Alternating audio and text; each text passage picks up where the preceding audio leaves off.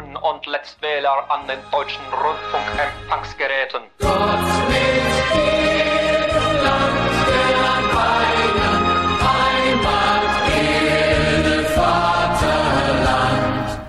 Velkommen til Genau med mig, Frederik Hansen.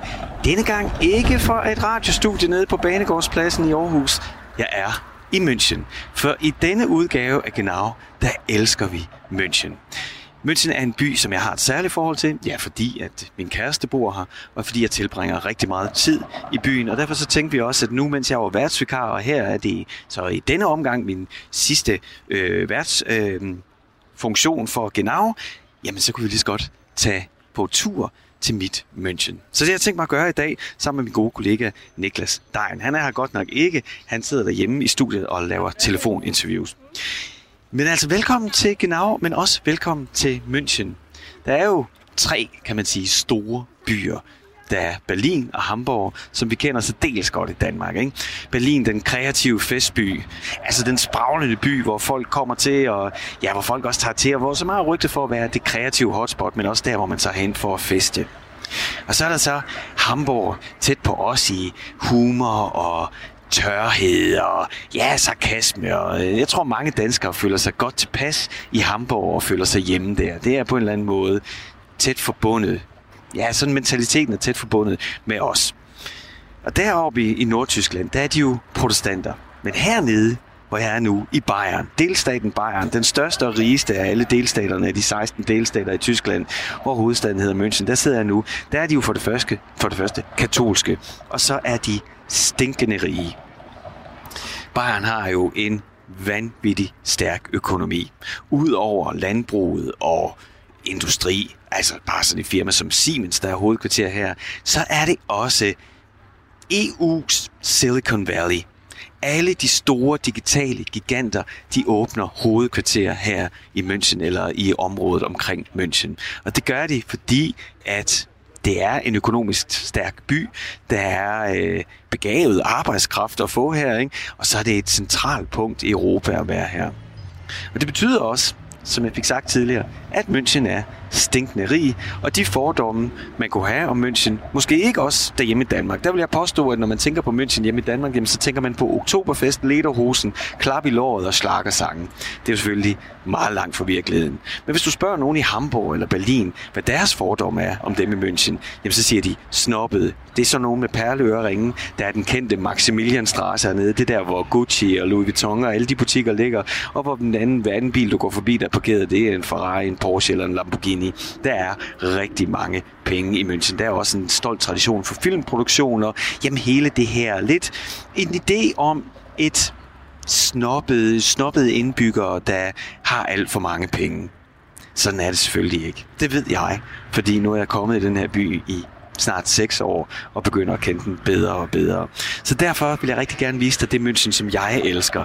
Det München, som ligger i en Bayern omgivet af bjerge og smuk natur, men som også er smuk og natur inde i byen. Jeg tager dig med ned til floden Isar. Jeg tager dig med en tur til Eisbach, og vi skal også på Viktualienmarkt og købe ind. Der er så mange lækre ting, man kan gøre i München, også selvom der er lockdown, som der er jo i langt højere grad her, end vi har hjemme i Danmark.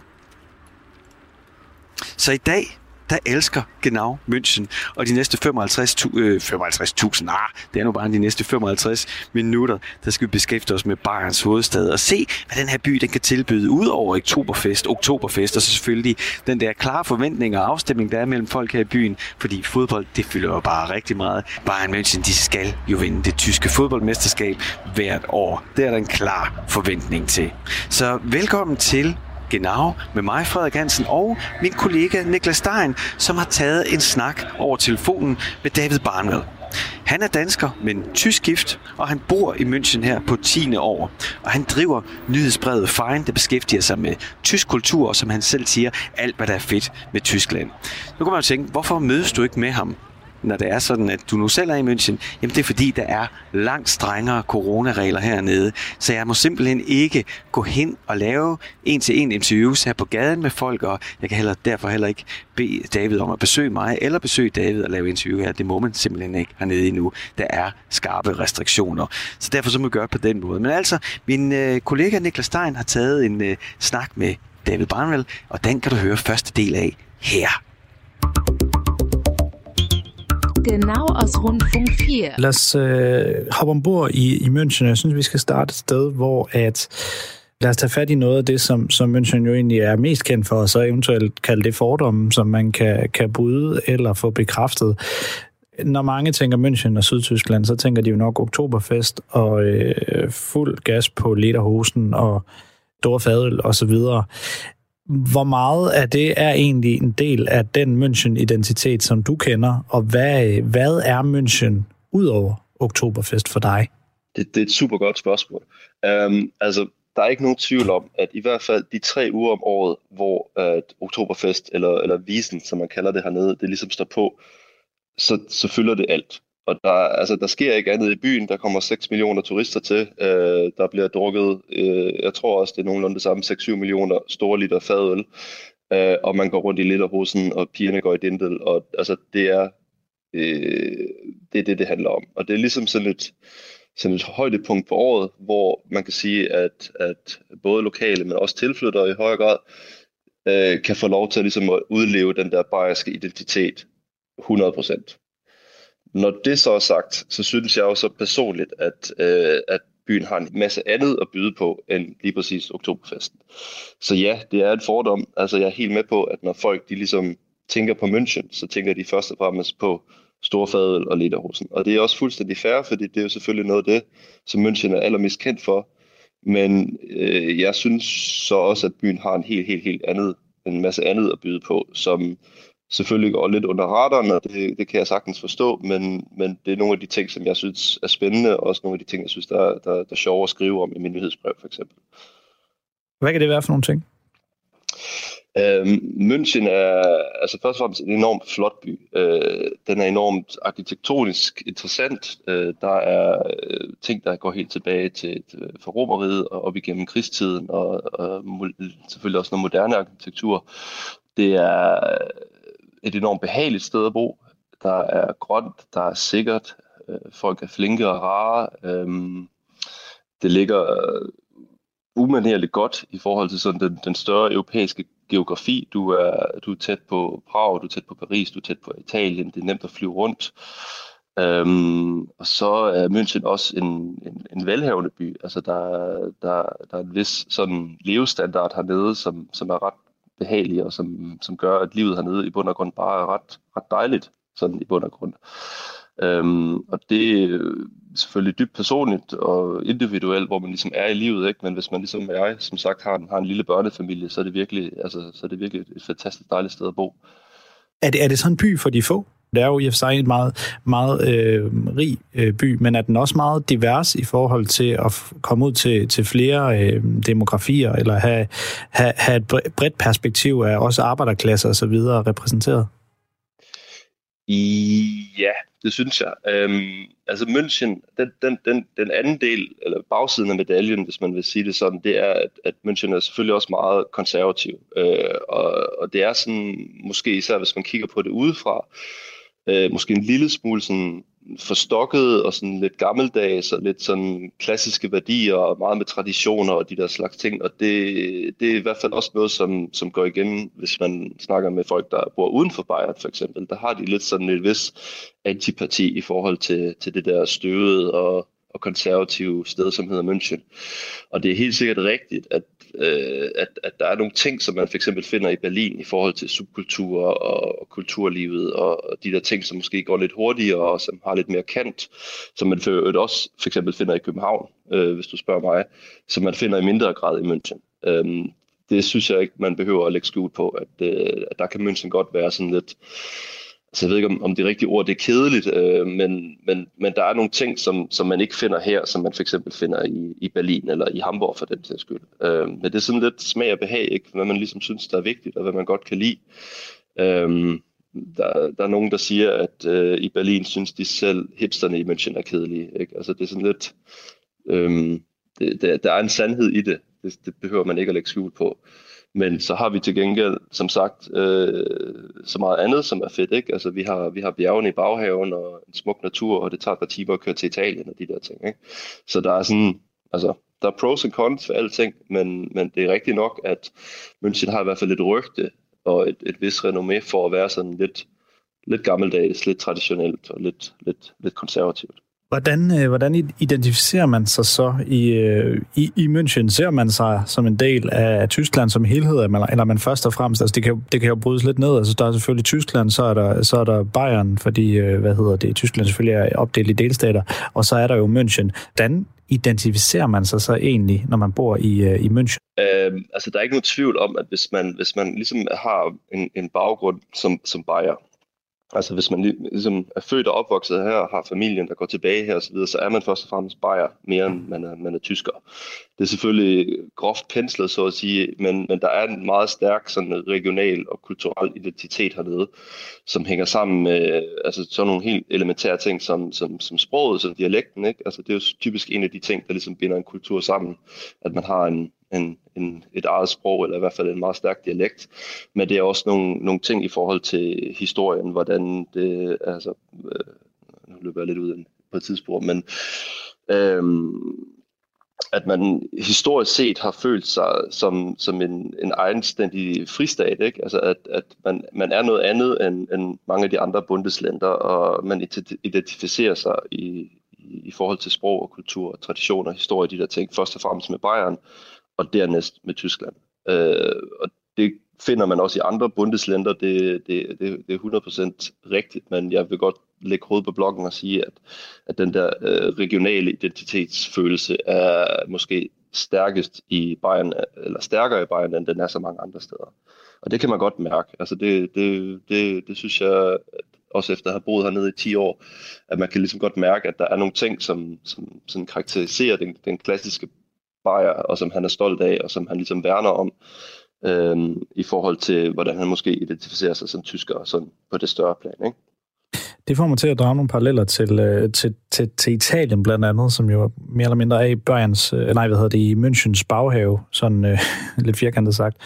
Der øh, er man jo også kendt for at være sådan meget regionalt opdelt. Alle identificerer sig ikke nødvendigvis som italienere, så er man måske eventuelt fra, øh, fra Bergamo, eller man kan være nede fra Napoli, eller man kan være syditaliener eller norditaliener og sådan noget, før man måske er italiener. Det lyder lidt som om, at den her sydeuropæiske, eller i hvert fald italienske mentalitet på det punkt har smittet lidt af på München, eller er det overanalyseret det hele? Øhm, det synes jeg ikke, det er. Altså, München øh, vil rigtig gerne være den nordligste by i Italien.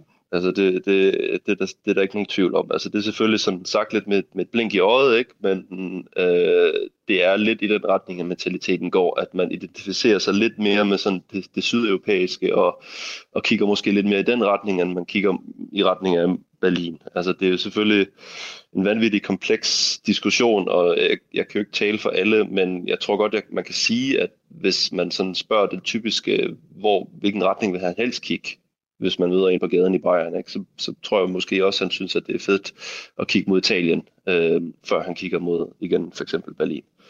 Um, men som sagt, det er, det er jo super komplekst, ikke? Altså, når Tyskland vinder VM i fodbold, så er de jo selvfølgelig tyskere, det er der ikke nogen tvivl om. Altså, så holder de også med Tyskland, og, og så kan de der italienere, de kan rende og hoppe. Men det er sådan lidt en, en, en hvad skal man sige, sådan en, en going joke, at, øh, at München gerne vil være sådan Norditalien, hvis man kunne få lov at vælge lidt.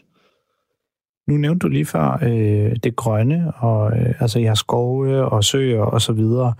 Tyskland er meget anderledes fra Danmark i den forstand, at vi har rigtig meget kystlinje her i Danmark, og det har de selvfølgelig ikke, ikke i Tyskland. Så hvordan, øh, kan du sætte nogle flere ord på, på, hvordan forholdet til naturen er i, øh, i München? Den spiller helt sikkert en stor rolle. Øhm, altså man, man, jeg tror ikke, man kan sige, at München er som sådan at, et, et alpefolk, men altså man, man, man har et forhold til alberne, og altså i i bund og grund, så tager det jo, altså, det tager jo 45 minutter øh, at, at køre ned i bjergene. Så, så folk har helt sikkert den der forbindelse til, til i hvert fald til bjergene. Øhm, den typiske Münchner, han, han vandrer, han klatrer, han, han står på ski og snowboard, øh, for han er helt lille og, og, og nyder det der friluftsliv til fulde. Altså det er helt sikkert en del af sådan den, den traditionelle opvækst hernede, at man har en vis en vis forhold til, til, til naturen, og især bjergene i baghaven. Altså, der er sådan en form for, for symbiose imellem det at, at vokse op hernede, og så have de der weekendture, hvor man for eksempel er ude at vandre, eller om vinteren, så kan man lige drøne op på ski og være hjemme igen den samme aften og sådan ting. Så det er helt sikkert øh, en del af det, uden tvivl. Genau aus Rundfunk 4. Det du kan høre, det er floden Isar, der løber gennem München. Solen skinner, og her er pakket med mennesker. Det er helt fantastisk, hvilken betydning den her flod har for fritidslivet i byen. Men jeg tror også, den har en stor betydning for følelsen af at bo i München. Og jeg skal skynde mig at sige, at det du hørte til lige før, det var jo min kollega Niklas Stein tale med David Barnwell, som bor, er dansker, men bor her i München, har boet her i 10 år. Han bor sammen med sin tyske kone og deres to børn. Og ham øh, har Niklas talt med for at få ja, hans blik på München, fordi nu har han trods alt været her i 10 år. Hvordan føles det som dansker, og hvordan oplever man München? Jeg kender også selv rigtig meget til byen og opholder mig meget. Og noget af det, der har gjort størst indtryk på mig, det er her, hvor jeg sidder lige nu. Altså floden Isar. Og her sidder jeg og kigger på den mest fantastiske natur og det smukkeste flodvand, du kan forestille dig. Det er krystalklart. Og hvis du stikker fingrene i det, så er det bjergkoldt. Fordi det kommer direkte fra bjergene. Det er smeltet sne, jeg sidder og, og kigger på lige nu, der flyder gennem byen. Og hvis man kørte over broen, der er bag mig her for 30 år siden, så det eneste, man ville kunne se, det var en stramt tegnet kanal, der flød hurtigt afsted under, mens du passerede og kørte videre ind i byen eller ind i Gising. Men man har ændret hele flodbredden her og lavet det til naturområde. Så der nu er en selvfølgelig menneskeskabt, men med tiden også bearbejdet naturen, noget, der ligner, at det altid har set sådan ud. Når jeg sidder og kigger, så er det grus og sten og floden, der kanter sig igennem. Nogle steder dybere end andre. Og, og det, der er vigtigt, og som er så vildt for mig med den her flod og Isers betydning for München, det er, at det vand, jeg sidder lige ved, det er så rent, at jeg teoretisk, praktisk set, kan drikke af det. Man burde kunne tage en kop nu, stikke ned og så drikke det vand, fordi det kommer direkte fra bjergene, og det bliver også UV-belyst på, belyst på vejen herind. Så det er altså et stykke super friskt og ren natur, lige midt i en storby med halvanden million mennesker og ja, industri og hvad der ellers hører til en stor by. Og det synes jeg er så fantastisk. Og det er ikke den eneste, der gør, fordi så snart solen kigger frem, ja, det er jo coronatider, men folk sidder meget tæt. Alle finder sig en plads ved floden i solen, og så øh, åbner man en øh, halv liter flaskeøl med Helles, den lokale øl, og så øh, kan man sidde her og slappe af. Der er selvfølgelig også mange, der kommer fræsende forbi, enten på deres skarpe ryttercykler eller kæmpe mountainbikes. Der er jo ikke så langt til, til bakkerne og til bjergene. Men de fleste folk, de er enten ude at gå tur, eller så sidder de bare og hænger. Flokke, der hænger, drikker øl og nyder, at de har vand og sol lige midt i byen. Det her, det øh, har jeg ikke prøvet i nogen storby, jeg har været. Det er jo ikke den... Der er mange store byer, som har en flod. Den er med på. Der er mange byer, store byer, der er bygget nær vand. Men vand, som er så rent, at man rent faktisk kan drikke af det, det synes jeg er imponerende. Og jeg har sådan en personlig oplevelse også med, med den her flod, da jeg, begyndte at komme meget i München, og så min kæreste og jeg var i byen. Så var vi inde på en bar, og det var ikke fordi jeg var sådan voldsomt fuld, men jeg havde fået lidt at drikke, så jeg kunne mærke det.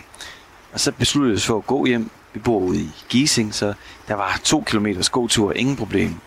Vi går over broen, over Isar, kigger ned på vandet, der strømmer igennem. Det er sådan en meget varm sommeraften. Der var vel 22 grader, så sådan småfuld og så varm, og så kiggede vi på det der krystalklare vand, som jeg skal skynde mig at sige jo, altså er en flod med temmelig meget strøm. Så det, der sker også uheld. Man skal vide, hvor man går ud i vandet. Men, men det vidste min kæreste heldigvis. Og der øh, klokken to om morgenen, eller om natten, hvad man nu end siger, der besluttede jeg så for at hurtigt smide tøjet. Der var ingen andre mennesker. Og hoppe i floden. Og det øjeblik, det glemmer jeg aldrig. Altså være i en stor by, og så ligge i bjergvand, som er så lækkert, at jeg har ikke ord for at beskrive det. Sådan småfuld, og kigge op på stjernerne. Det, øh, det var der, at jeg forelskede mig hovedkult i München. Det er sikkert ikke noget, man skal gøre. Det er sikkert, jo, selvfølgelig er det jo farligt at være under alkoholisk indflydelse, og så øh, hoppe i vand med stærk strøm. Det skal man nok ikke gøre, men jeg gjorde det alligevel. Sådan er det med livet nogle gange, man gør nogle ting. Ikke? Og øh, det er et minde.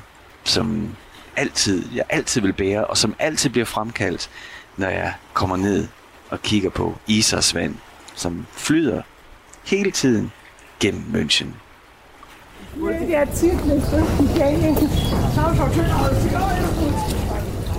Lige midt i München, ved siden af alle gågaderne, der finder du markedet Viktualienmarkt.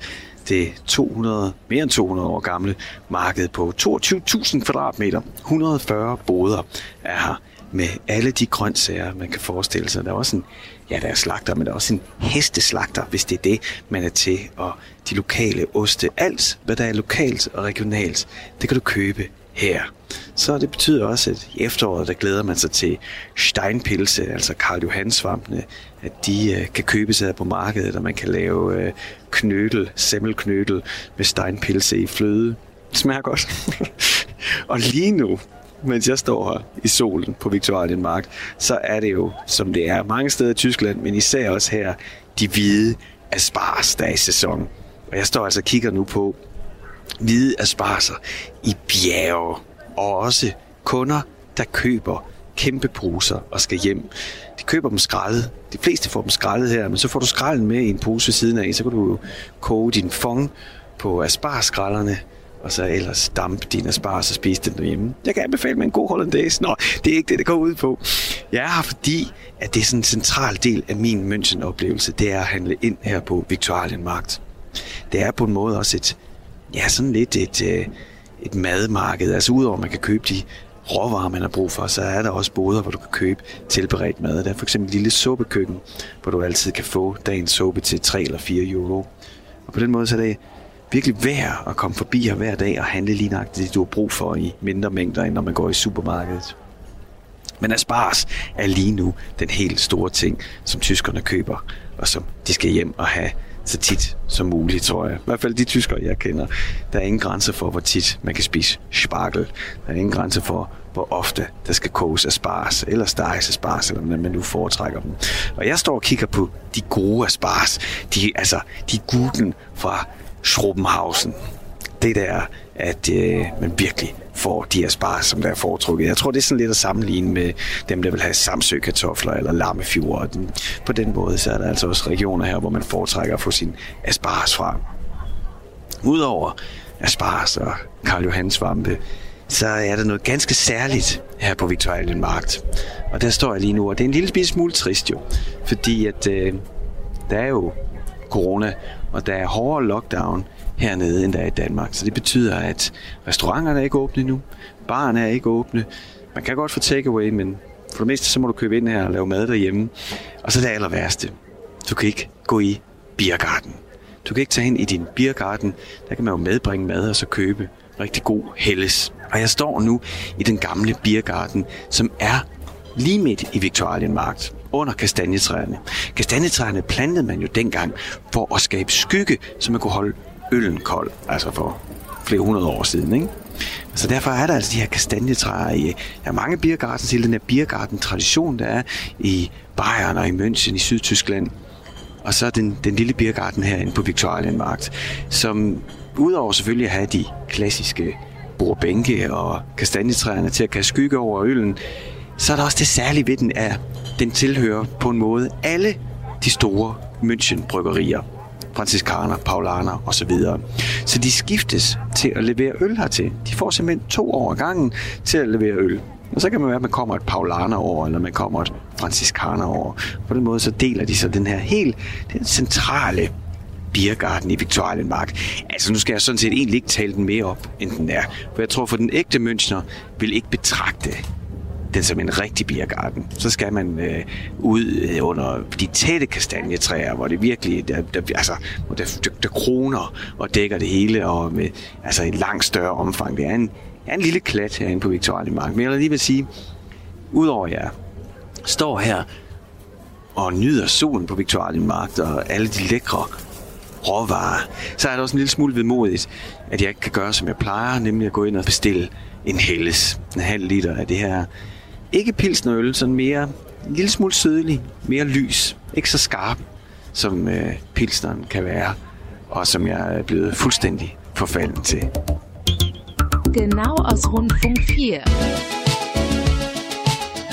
Vorfreude, Fantastisch. Spitzfindigkeit, Kuddelmuddel.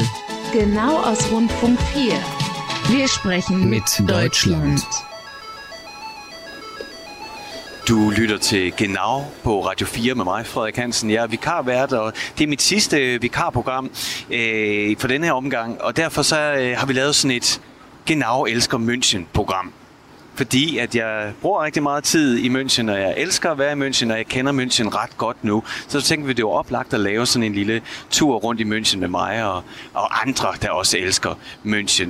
Jeg er lige nu ved et sted, som da jeg så det første gang, så troede jeg ikke på, at det fandtes. Min kæreste tog med herned, og jeg var blæst væk. Altså, jeg kunne simpelthen ikke forstå, at det her kan være i en by. En anden million mennesker, store by, lige midt i Tyskland. Nej, ikke midt, jeg er jo i Sydtyskland, men jeg mener i midt, midt i fastlandet, er det jeg prøver på at sige. Der findes det her sted, jeg er lige nu. Eisbachwelle. Det er simpelthen et surfspot. Ligesom vi i Danmark har Klitmøller, øh, Cold Hawaii, hvor folk rejser til for at surfe, jamen så er der altså også folk, der tager til München til Eisbachwelle for ja, surfe, altså wavesurfe. Der, hvor man står på et surfbræt og ligesom skal balancere oven på bølgen. Fordi lige her ved Eisbach, ved den her bro, jeg er ved nu, der er der en bestemt konstruktion i betongen, der gør, at der er en bølge, der er der hele tiden. Det vil sige, at man skal ikke ligesom mange andre steder vente på, at øh, vejret er helt rigtigt, og bølgen er helt rigtig. Nej, her er bølgen der altid. Hver gang du kommer ned og har lyst til at surfe, jamen så er bølgen klar til at tage imod dig. Og øh, udover at der er mig, der ligesom prøver at lege sportsreporter herfra, jamen så er der masser af publikummer, folk der kommer forbi og hænger ud, og jeg tror, de har ligesom, mange af dem kan jeg se, har samme de, og samtale og oplevelse, som der kommer første gang. Er det her virkelig rigtigt? Altså, surfer folk, wave surfer folk inde midt i en stor by. Ja, det gør de. Og nu tæller jeg lige. 1, 2, 3, 4, 5, 6, 7, 8, 9, 10 surfer står alle sammen, og de har alle sammen sort neoprendragter på. De står i kø med deres brædder. Der er en snor bundet fra deres fod op til brættet, og så kigger de på den, der nu får lov til at surfe bølgen. Det gør du i Ja, indtil du bliver kastet af. Det tager nogle gange mindre end en sekund. Nogle gange får du lov til at stå derude i 10 sekunder, så, øh, så bliver du kastet af bølgen, og så kommer den næste i. Og sådan kører det simpelthen på samlebånd. Du hopper ud, surfer, bliver kastet af, svømmer tilbage, stiller dig i kø, og så kan du få en tur på bølgen igen. Noget sløst, men det ser også virkelig sjovt ud. Jeg tror altså også, det er svært. Jeg tror ikke, det er en sport for mig. Men jeg er... Øh, altså, jeg elsker at komme herned og se en sportsgren eller en aktivitet. Nogen har det sjovt med deres hobby lige midt i byen. Selvfølgelig skal man betale for sit bræde og for sin dragt, men ellers så er det jo kostenlos. Du skal ikke betale noget for at få adgang hertil. Alle har adgang, og alle kan tage deres dragt på og bræde på, stille sig i kø og prøve kræfter med Eisbach-vælde. Som sagt, bølgen der altid er der og er klar til at tage imod dig. Ja, du lytter til Genau med mig, Frederik Hansen, og min kollega Niklas Stein, som har taget en samtale med David Barnwell. Han bor her i München. Det gør han sammen med sin kone og deres to børn. Den gjorde det i 10 år, og så laver han også nyhedsbrevet Fine, som han selv siger, det er om tysk kultur og alt det fede ved Tyskland. Genau aus Rundfunk 4. Og så kunne jeg også lige tænke mig at høre dig, hvordan er forholdet til sport i, øh, i byen egentlig? Er det fodbold og en tur på Allianz Arena for at se øh, Bayern München, hvis man skal ud og se noget sport, eller er der noget andet, der hersker nede i München? Ej, det er helt sikkert fodbold. Altså, først og fremmest, Bayern München spiller jo en kæmpe rolle øh, som en af verdens største klubber med en, en fuldstændig latterligt stor fanbase. Ikke bare i München, men i Bayern, men altså selvfølgelig i oplandet også, øh, men i hele verden. Øh, så det er helt sikkert fodbold, som, som folk går op i. Og øh, sådan helt benhårdt, så kan man sige, at byen er delt op i to fraktioner. Der er en, der er blå, og der er en, der er rød og de hader hinanden. Og sådan skal det være, og det, øh, det, det er selvfølgelig super spændende og super sjovt. Øhm, man kan sige, at Bayern München har, har, har formået også at, ligesom at, at tappe ind i hele den der øh, bayerske mentalitet med Mir San Mir, altså som er bayersk for vi, wir sind wir, altså sådan, du ved, meget, næsten sådan nationalpolitisk, øh, vi er Bayern, ikke? Øhm, og så har du 1860, som er sådan den ligger øh, placeret 500 meter fra, hvor jeg bor faktisk, i en bydel, der hedder Giesing, som er det gamle bryggerikvarter, øh, hvor øh, hvis man drikker Weissbier, så kender man sikkert Augustiner og Paulaner, de der store bryggerier, de lå her i gamle dage, og der var en helvedes masse sådan, bryggerilejligheder, og, hvor alle de der arbejdere, de boede, og så lå 1860 lige om hjørnet. Og det er sådan, du ved, hvis man spørger dem, sådan kernen af den, den münchenske sjæl øh, i forhold til fodboldtilhørsforhold. Så Bayern er måske sådan lidt mere, eller det er det mere kommercialiseret, og det, det bredere ophav, den store fanbase, øh, moderne fodbold. Og 1860 er så arbejderklubben, der er, spiller og kæmper under trangere økonomiske forhold, og sådan ligesom reflekterer den der øh, hvad skal man sige, den der struggle, som i hvert fald i gamle dage øh, arbejderklassen havde, og hvor de ligesom måske vendte sig lidt mere i den retning. Øh, der er rigtig, rigtig, rigtig mange fortolkninger af de der historier, men, øh, men, men der er helt klart det der skæld, skal man sige, mellem arbejderklubben og, og den moderne superklub i dag.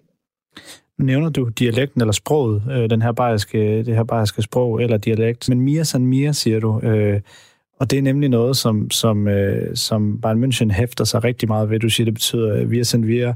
Øh, de bruger også øh, rigtig meget et begreb, der hedder pakmas, som, øh, som også er bayersk, og Øh, Øh, er lidt svært at oversætte, men, men er sådan en lad os gøre det, eller fremad, ligesom man bruger i Forza i Italien, eller Let's Do It i England. Det er jo som sagt øh, bayersk, og i del af den øh, bayerske identitet. Hvor, hvor stor en rolle spiller det her? Ja, nu kan du selv lige forklare mig, om det egentlig er et sprog eller en dialekt, men hvor, hvor stor en rolle spiller det i, i, i München?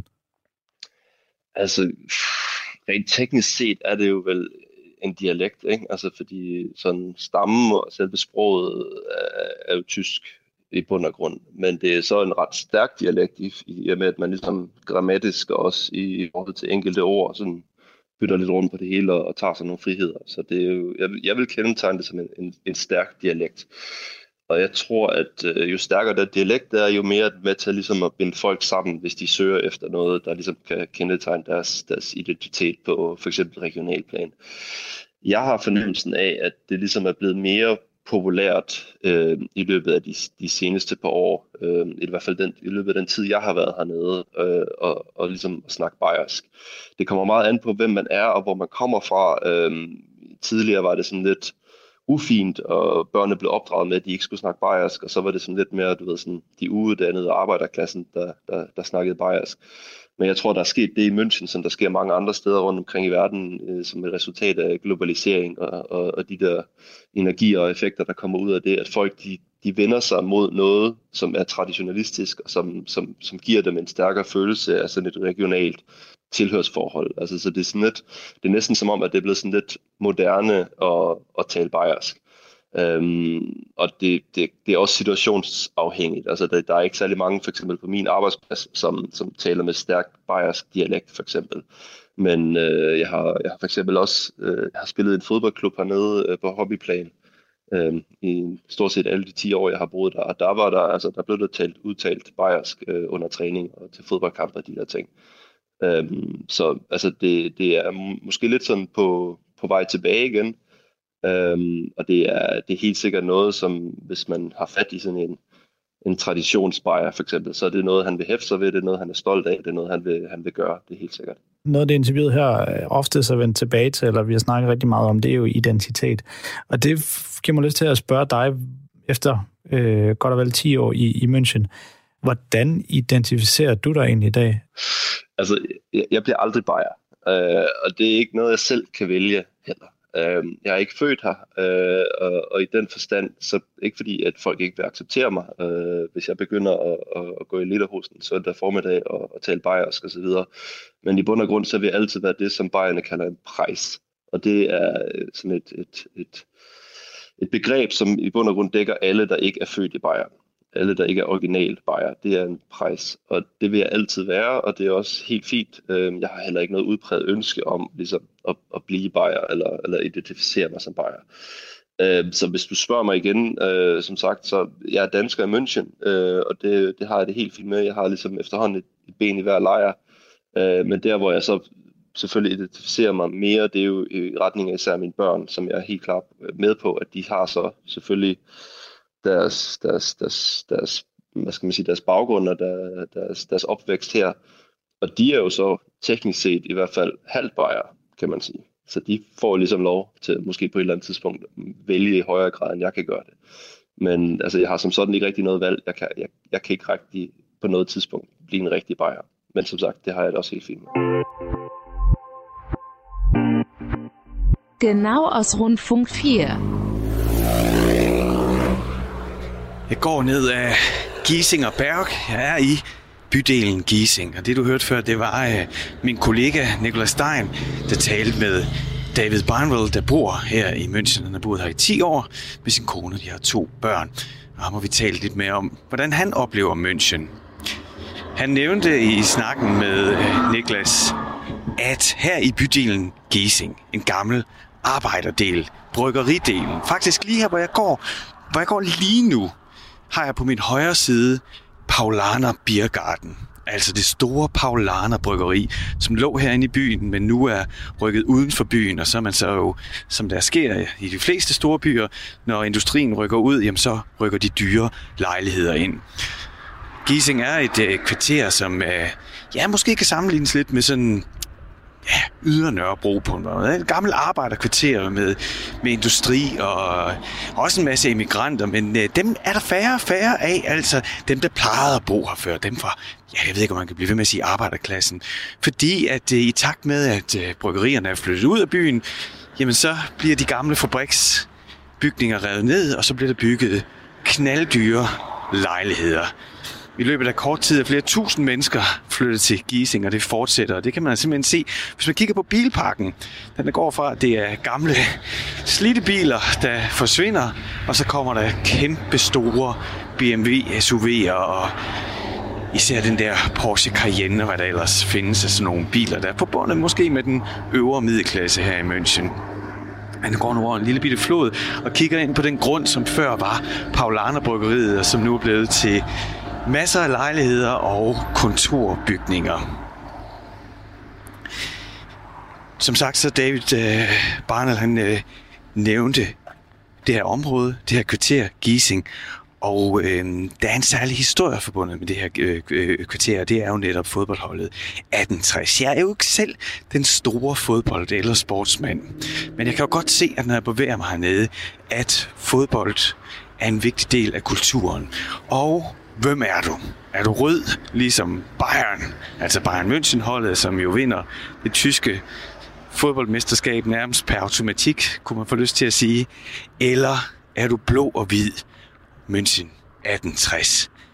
Det er sådan det, øh, man kan spørge sig selv som fodboldfan hernede. Og nu er jeg altså i det kvarter, hvor Grünwalder Stadion ligger, hvor 1860 i dag spiller deres kampe. Plejede jo at spille ud i Allianz, dengang de var i, i anden Bundesliga, men så er der hele den her fortælling med, ja, med økonomi, og så må din tur ned og arbejde sig op lige nu. Og det har min kollega Niklas Dein taget en snak med journalist Nikolaj Lisbo om. Genau aus Rundfunk 4. Ja, men med 1860 München, så står det aldrig stille. De er enten altid sådan lidt øh, på vej op eller på vej ned. Det har ligesom været historien øh, gennem hele deres øh, levetid. Lige nu er de måske på vej op, øh, og det kan lyde mærkeligt, når de ligger i 3. Liga, altså den tredje bedste række, men de ligger til og måske kunne rykke op øh, i anden Bundesligaen. Øh, og det er lidt en stor bedrift, efter de virkelig har været nede og vende i de, øh, i de senere år. Så de er måske på vej til, til bedre tider, men, men som sagt med, med 1860 München, så er det enten op eller ned. Det, det går aldrig stille for sig i, i den klub. Hvor placerer 1860 München sig så i, i en fodbold, øh, i fodboldhistorien i Tyskland? Jamen, der har de en, en, en plads højt oppe, øh, vil jeg sige. Altså, som, du er inde i det med at sige, altså det der med, altså sådan, det er ikke sådan en klub, øh, yngre fans måske sådan rigtig kender fra, fra Bundesligaen, men altså, de har vundet øh, det tyske mesterskab, de har vundet den tyske pokalturnering, de har været i en europæisk finale. Alt det her, det var tilbage i, i 60'erne, og der var de faktisk en af de absolut største klubber i, øh, i tysk fodbold, og der var de også større end deres øh, lokale rivaler for, for Bayern München, og der er en, en meget sjov historie, som jeg synes måske man lige kan, kan prøve at tage fat i, øh, som, hvor vi skal tilbage i, i 50'erne, der er en ung øh, til en U14-turnering, hvor en ung øh, Frans Beckenbauer, han spiller for et, et lille lokalhold. Og den her Frans Beckenbauer, øh, jamen han er altså kæmpe fan af 1860 München, og han har besluttet sig for, at han efter, øh, efter den her turnering, jamen, så vil han skifte til 1860 München i finalen i den her turnering, der skal hans hold så faktisk øh, møde øh, et ungdomshold for 1860 München, og det går så hverken bedre eller dårligere, end han kommer op og toppes med en af modstandernes spillere, og det udvikler sig til Skærmysler. Og der kommer den her der kommer faktisk et knytnæveslag. Altså han bliver simpelthen slået i hovedet af en, af en knytnæve. Og den her knytnæve, den refereres der lidt til i Tyskland som den mest berømte øh, knytnæve nogensinde. Der er ikke rigtig nogen, der helt ved, hvem, der, hvem det var, der slog den. Men det har i hvert fald den betydning, at Franz Beckenbauer, han efterfølgende skifter til, til Bayern München. Og så kan man jo næsten sige, at the rest is, history, fordi det er jo så der, at Franz Beckenbauer bliver en nøglefigur på et, et Bayern-hold, der, øh, der er på vej frem, mens 1860 sådan set næsten kort efter sådan går lidt i, lidt i gennembrud. Men på det her tidspunkt, der er 1860 München et af de absolut største hold i, ikke bare i Tyskland, men, øh, men i Europa. Øh, så det, det er en kæmpe klub. Hvordan er deres øh, forhold egentlig sådan internt? Er det, er det, er det øh, den her klassiske fortælling med, med to fodboldklubber fra den samme by, der hader hinanden, eller er det mere et venskabeligt forhold, som vi for eksempel ser i, i, øh, i Liverpool og The Friendly Derby mellem Liverpool og Everton? Hvor, hvor ligger 1860 München og Bayern Münchens forhold egentlig på den skala der? Jamen, det har jo også ændret sig lidt over årene, fordi det er jo klart, at, at det er jo svært at være sådan en af rivaler, øh, når man ikke rigtig spiller i den, i den samme turnering. Øh, det, der jo så er lidt, lidt pushy, det er, at de sidste par mange år, jamen, der har der jo så været start derby, som man siger, øh, på de kanter. Jamen det har der jo så været alligevel, fordi Bayerns øh, anden hold øh, har mødt øh, 1860 Münchens første hold et, et par gange i, i 3. liga. Øh, 1860 München er traditionelt set, eller var traditionelt set, klubben for arbejderne, hvor Bayern München, jamen det var de riges klub. Øh, 1860 var folkets klub øh, tilbage i tiden, og det er også derfor, at de stadigvæk har en, en stor fanbase. Øh, for to år siden, der var det stadigvæk øh, der var de stadigvæk i top 15 i, i Tyskland mål på antal øh, medlemmer. Det der så er med, med Bayern og 1860, altså forskellen mellem de to hold er blevet så himmelråbende stor, at det, at det er svært at puste det op til en, en rivalitet. Øh, Vi skal huske på, at, at de her to hold gik jo også sammen om og, øh, og købe sig ind på Allianz Arena, øh, det store stadion i det store moderne stadion i München, der blev opført øh, forud for, for VM 2006. Det delte de jo i, øh, i begyndelsen af 1860 München og, og Bayern München, indtil det så gik så galt for 1860 rent økonomisk, at Bayern ligesom blev nødt til at købe deres øh, andel, og så kunne 1860 øh, lege sig ind. Så sådan den der rivalitet mellem Bayern og, og 1860, den eksisterer stadigvæk, øh, og den vil ganske give plus op, skulle de nu komme til at spille i den, i den samme række igen. igen. Men lige nu her, så er det en, en så er det en rivalitet på lidt mere lav plus, fordi de ikke øh, har dystet på, på samme sportslige niveau i, i mange år. Og som du selv siger, så har de jo stadig en ret stor øh, fanbase. Hvis vi sådan tager 1860 München anno 2021, hvilken kasse vil du så egentlig putte dem i? Er, er det sådan en, en kasse, der lever af, at det er en traditionsklub, eller er det også ligefrem blevet til sådan en kultklub, hvor vi kan drage paralleller til en, øh, en klub som, som øh, uh, St. Pauli, der ligger i, uh, i Hamburg, jo, som ved Gud aldrig har været nogen kæmpe klub, men, men, men som er den her kultklub, fordi det, de koncentrerer sig meget om sociale værdier og, og, og sådan nogle ting, og har vundet en stor fanbase, ikke bare i Tyskland. Der er de her to uh, sådan lidt kasser, jeg vil placere de tyske klubber i, som sagt traditionsklub og så kultklub. Hvor ligger 1860 München, uh, hvis du vil købe den præmis?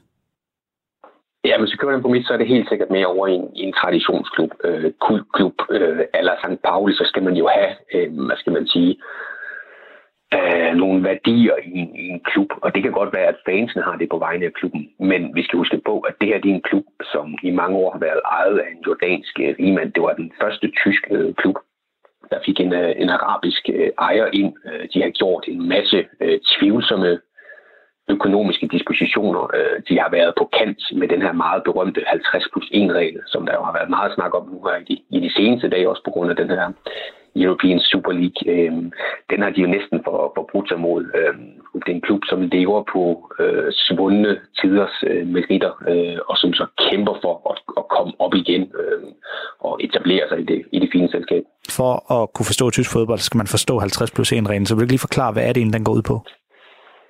Jo, øh, i bund og grund, jamen 50 plus 1, det giver jo øh, sjovt nok 51 øh, plus 51, og det hentyder til, at øh, klubben øh, skal eje 51 procent af klubben. Det vil sige, at der kan godt komme en, en rigmand ind, der kan godt komme investorer ind og smide store beløb i fodboldklubber, men de kan ikke få mere end 49 procent af de, stemme, øh, af de stemmerettede aktier, for eksempel. Det vil sige, at de kan aldrig opnå fuldstændig suverænitet over en, over en klub. Der er nogle få undtagelser, men det her det er ligesom bundreglen, at man, man lukker ligesom for, at der kan komme udlandske ejere ind. Øh, og det gør jo, at klubben den forbliver på, på fansenes hænder, og det gør, at alle større beslutninger skal træffes øh, af fansene. Det vil sige, at man kan ikke, ligesom i England, som man har set i forbindelse med European Super League, jamen, så kan du ikke have en enrådig ejer, som går ud og træffer en beslutning hen over hovedet på alle fansene, fordi fansene skal høres, når det er øh, så store beslutninger omkring, øh, omkring klubbens øh, fremtid. Så det er sådan en 50 plus 1 regel. Det, der så er med, med 1860, i den her forbindelse, jamen det var, at ham her, den jordanske rigmand, øh, Hassan Ismaik, øh, der kom til for en del år efterhånden siden, jamen han køber faktisk 60 procent af aktien. Og så kan man sige, jamen 60 procent, det er jo lidt mere end, end de 51 procent.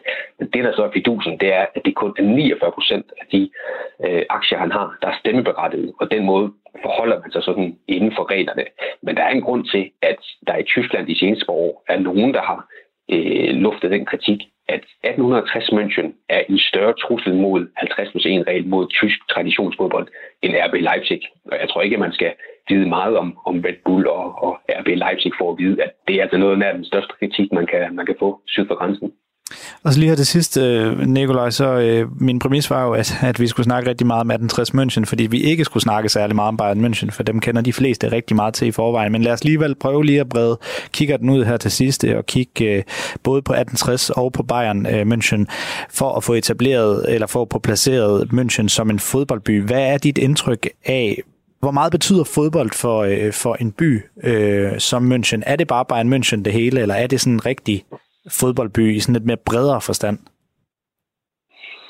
Det er jo meget Bayern München, og det er det jo blevet over de senere par år, hvor, hvor Bayern har, har været suveræne, og 1860 har haft det her downfall. Men, men det er en fodboldby, det skal vi ikke tage fejl af. Altså, det kan godt være, at de har nogle andre interesser, sådan lidt, øh, lidt sydpå, og vi nogle gange, øh, hvad skal man sige, sådan siger lidt, at, at altså, tyskerne synes jo ikke altid, at, at München øh, som sådan er en del af Tyskland. Altså, de, er lidt, de er lidt anderledes øh, helt øh, sydpå. Det er jo sådan den gængse opfattelse, jo længere nordpå man kommer i, i Tyskland. Men, men Bayern er, eller øh, München er en, øh, en fodboldby. Og, og nu har det her jo handlet selvfølgelig meget om, om 1860 München og, og lidt om Bayern München, men der er jo også Tyrkisk München, øh, sådan en, en tyrkisk øh, München-klub, som er på vej øh, op og tager nogle store skridt, og som faktisk lige ligger et enkelt par pladser under 1860 München i, i 3. liga. Så det er en klub med en masse, øh, en masse fodbold i sig, og ja, en fodboldby, det kan vi, det kan vi sagtens kalde det. Og Tyrkgücü, nu er jeg alligevel lige fat i det. det. Det lyder, det er ikke noget, jeg kender særlig meget til i forvejen. Det lyder alligevel som noget af det, man ser nogle steder i, øh, hjemme også her hjemme i Danmark, sådan, øh, hvad kan man sige, sådan nogle diaspora-klubber. Øh, så nu prøver jeg lige at gribe fat i det. Har det noget at gøre med, at der er en særlig stor diaspora af, af tyrker i Tyskland, for eksempel? Er det meget udbredt i Tyskland? Ja, det, det, klubber? det er det. Altså, og vi ser, at det er måske ikke så udbredt i, i München. Det er måske mere i for eksempel den Nordrhein-Westfalen-region. Men det, men det er også, det sker også i München. Den her klub er ligesom opstået af, af det, og de har nogle øh, ret øh, store ambitioner til at rykke op i øh, Briteliga forud for den her sæson fra, fra deres regionalliga. Øh, og de har øh, store ambitioner. De ligger lidt midt i tabellen, så de rykker næppe op i, i den her sæson. Men det er en klub, som jeg tror, øh, vi på sigt kommer til at høre mere til, og som, ja, hvem ved, måske også kan gå forbi 1860 München, sådan, sådan rent sportsligt i hvert fald på, på den korte bane. Genau aus Rundfunk 4. Det var min kollega Niklas Stein, som havde en samtale med journalisten Nikolaj Lisberg omkring Münchens andet fodboldhold, 1860 1860, som er de blå og hvide, som er arbejderklassens hold, og som jeg tror, nogen har sådan en følelse af, at det er det rigtige München-hold, selvom det er jo bare en München, der vinder igen og igen. Ikke mere fodbold. Jeg er nu lige midt i byen, Gärtnerplatz. Der er fyldt med blomster, der springer ud, men der er nok flere mennesker, end der er blomster, som sidder med medbragt mad og drikkevarer. Nok også i virkeligheden mest drikkevarer. Når jeg kigger rundt, så kan jeg se øl og en hel masse Aperol Spritz og Negronier, der bliver drukket her i solen. Det er et øh, sted, man kan komme hen, hænge ud, gå i supermarkedet, købe et par kolde øl, og så sidde her og nyde det sidste af dagen sammen med alle de mennesker, der er her. Det er lidt væk fra centrum, væk fra det mere mondæne München, og ind på vej ind mod Glockenbachviertel, det mere alternative München. Men der er nok også mange, der vil sige, at det er mange år siden, at det har været alternativ. For den gennemgående diskussion med alle, jeg møder her i byen, det er jo øh, gentrificeringen af München. Hvordan at man er bekymret for, at det indre, at det indre bys liv langsomt dør, fordi at lejlighederne bliver dyrere og dyrere, og almindelige mennesker ikke råd til at bo her. Men lige nu, når jeg kigger rundt, så ser det meget almindeligt ud, det jeg kigger på. Og ekstremt hyggeligt. Og jeg tænker, at øh, det er helt rigtige måde, jeg kan slutte det her program med. Det er selvfølgelig tidligt i Danmark, men øh, mens jeg optager det her, der er solen altså på vej ned, så måske er det også det rigtige tidspunkt for mig at tage en Helles. Jeg tror, det bliver en Augustiner Helles. Man godt lave sådan noget reklame. Det tror jeg, det er min yndlings. Den vil jeg åbne nu, og så vil jeg sige uh, tusind tak for mig her på Genau. Programmet i dag var tilrettelagt af Niklas Stein og undertegnet Frederik Hansen, og øh, jeg er rigtig glad for, at jeg fik lov til at være vikarvært på Genau, og også få lov til at lave og slutte min vikarperiode af med en mere personlig udsendelse her fra mit München. Tusind tak, fordi du lyttede med, og øh, jeg glæder mig til, at vi lyttes ved et andet sted her på Radio 4. Radio 4, nå jo, det jeg skal huske at sige, det er, at nu er der nyheder her på Radio 4.